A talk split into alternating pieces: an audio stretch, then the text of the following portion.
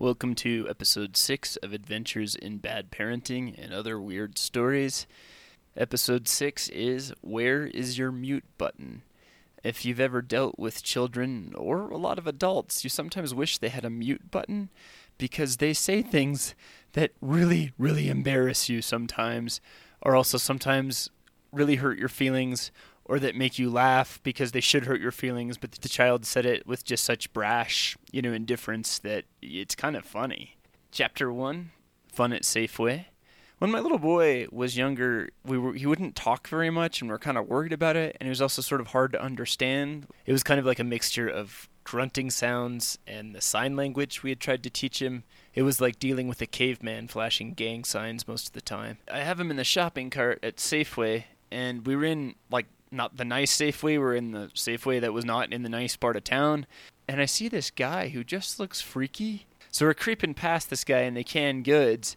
And he turns and looks at me, and I'm like, okay, don't make eye contact with the scary guy. But my son had it covered because at the top of his lungs, he says, Oh no, scary guy you know, and of all the times you can't understand what he's saying or he chooses not to say anything, this was the time he decided to become articulate. And it's right as we're by Scary Guy. I do have to admit, despite the embarrassment, it was kind of a bonding moment because this wild, insane, you know, creature that ran around headbutting everyone and, you know, my own little private caveman slash gang member. I found out that he was afraid of the same person I was, and that made me feel close to someone. Chapter 2 The Time My Only Son Ratted Me Out to the Religious People. You know, when I first was trying to learn how to be a father, I thought I was doing an okay job, despite what other people might have said. Sometimes what I would try to do is kind of incentivize certain programs, like the potty training thing. Um, my wife was like, he needs to wash his hands. I'm like, what? N- no, like I, I'm just glad I'm not cleaning up a bunch of pee off the floor. Like, and for those of you who are active listeners to this podcast, you've heard the bodily fluids episode, and, and I'll probably make more episodes after this that involved cleaning up messes that are you know biohazardous. So yeah, I just thought our little boy was doing well when he just went and used the toilet like he was supposed to. You know, I'm just gonna stick with what really matters here. Let's let's make this as easy as possible for this little person. I'm like one of those bosses that's like, hey, you did a great job Monday through Thursday. Don't come in Friday. You know, that's kind of how my approach. I wanted to make this an incentivized program, and my wife um, didn't like that at all. But what happened is we slipped the supervision of my wife there's this really, you know, we had moved back to the states. There was this nice, like, religious family at church. They seemed pretty down to earth. I've never really like fit in with these kind of people. Like, I've always felt like I was just a little bit rough around the edges. Maybe there's something wrong with me. I don't know. I mean, consider what I just told you. Anyway, they invited us over. It was just me and my son, and uh, the husband from this family and their kids and he was like well watch i don't know some game. I don't i don't watch sports. But i was like oh that's nice. Okay i'll come over. And i brought my little boy to play with their little boys and everything was actually going pretty good. And i'm bonding and i'm like i'm not that weird. There's nothing really wrong with me. You can get along with like really proper good human beings. And then uh, the wife comes home. I don't know. She came home from a church thing i think ironically. And uh, you know we're like hey how are you? Blah blah blah well, my son goes into their bathroom, uses their bathroom.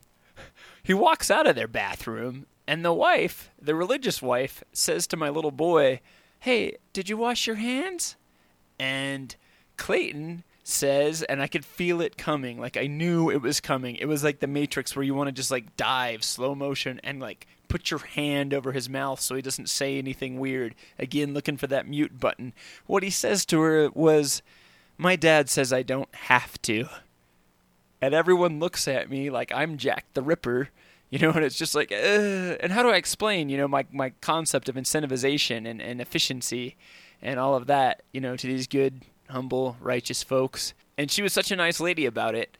She, she looked at my little boy and said to him, Well, at my house you do. and uh, we were never invited back. Alrighty. Chapter 3 The Bemusement Park. So, my wife uh, requires that I go with her and the kids to the amusement park. You know how when you ride amusement park rides, it it has a sign that says, you know, you can't ride this if you're pregnant. That I like. I feel safe in line. I could stand in lines there all day because I know I'm amongst my kind of people, the uh, the infertile kind, or at least the ones that are not apparently about to have birth. If what I said makes no sense to you, please listen to the episode called Preggers, where I talk about my fear of pregnant people and them getting me pregnant, and then this will make perfect sense to you. I promise. And so uh, I'm happy there, but if you ever look like below the don't ride this if you're pregnant sign, below it it says something about if you have neck or back pain, don't ride this ride.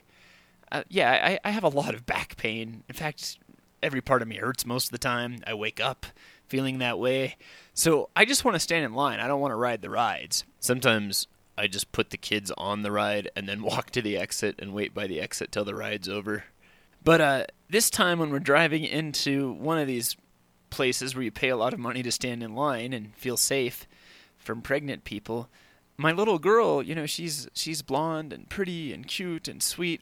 She says, "Dad, you don't have to come with us next time." And I'm like, "Really?" Because sometimes they go to these places and I stay home and play Xbox or sleep, and that's what I want.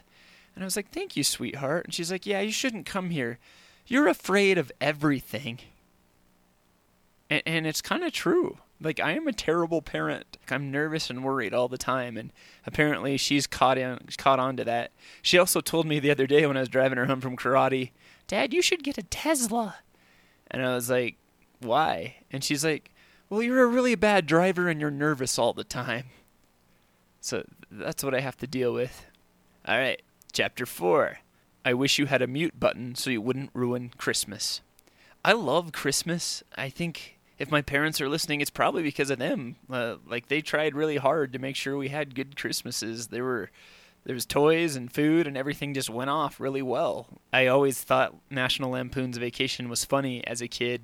Um, I think for some people that's a reality. Like that's a documentary about their Christmas. Uh, Anyway, I love me some Christmas, and my favorite thing about Christmas, because I watched a boatload of TV as a kid, are all of the Christmas specials. You know, whenever I just see the logo for the Smurfs uh, Christmas, I, I feel like an eggnog injection into my veins of nostalgic, you know, wonder and love. Like, oh, your childhood isn't completely dead. But it's if you try to watch it, it's actually kind of hard to watch. Like I get bored and distracted. So I try to use my children, as people do, use their kids. I try to use mine to watch these movies with me. So, well, one time I pull out the Muppets Christmas Carol. I put that thing on, and the children they come out of wherever they're con they were, I think, because they heard the Muppets singing, and they threw a fit again that angelic blonde little girl that told me I'm scared of everything, and her sister, who's like her her Robin to her Batman of of evil, there, start screaming, and I'm like, what? And they're like, this is terrible. And I'm like, what? What's no? They're Muppets, and good. You should watch this. It's made for kids. And the blonde one with those big angelic eyes says to me, Dad, they look like garbage. What child says that about Fozzie the Bear? So I don't know, and I think they're actually kind of afraid of the Muppets. I remember as a child when the Muppet band would play, I would get kind of a dark feeling. Like seriously, I would get afraid and kind of freaked out. I don't know if it was Animal or the the dude with the gold tooth, but I, they did kind of spook me out. So I guess in a very unintended way, my children brought back part of my childhood to me, which is not the joy of Christmas, but the fear of Muppets and their music. So at least, you know, they got that done. All right, the final chapter, chapter 5, not a mute button, but a bleep.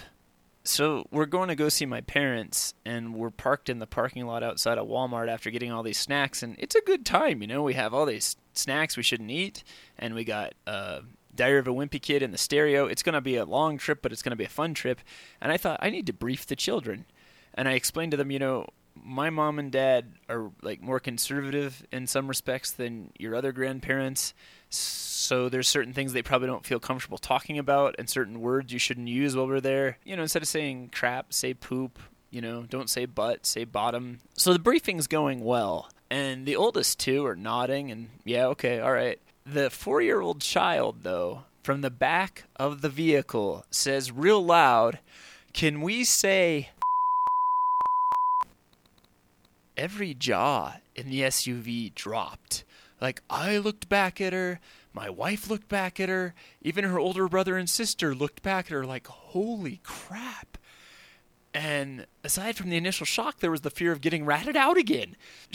that my wife would ask, Where did you learn that word? And my daughter would naturally say, Oh, dad. But that didn't happen, thank goodness. But I'm so thankful if my little girl had any doubts about whether or not to use that word, she got that, you know, straightened out in the car and not, you know, when we're eating dinner with my parents, who I honestly had never heard say that word. If you wonder what word it was, eh, it was bad. anyway, we're all going to get through this, mute buttons or no. Hang in there.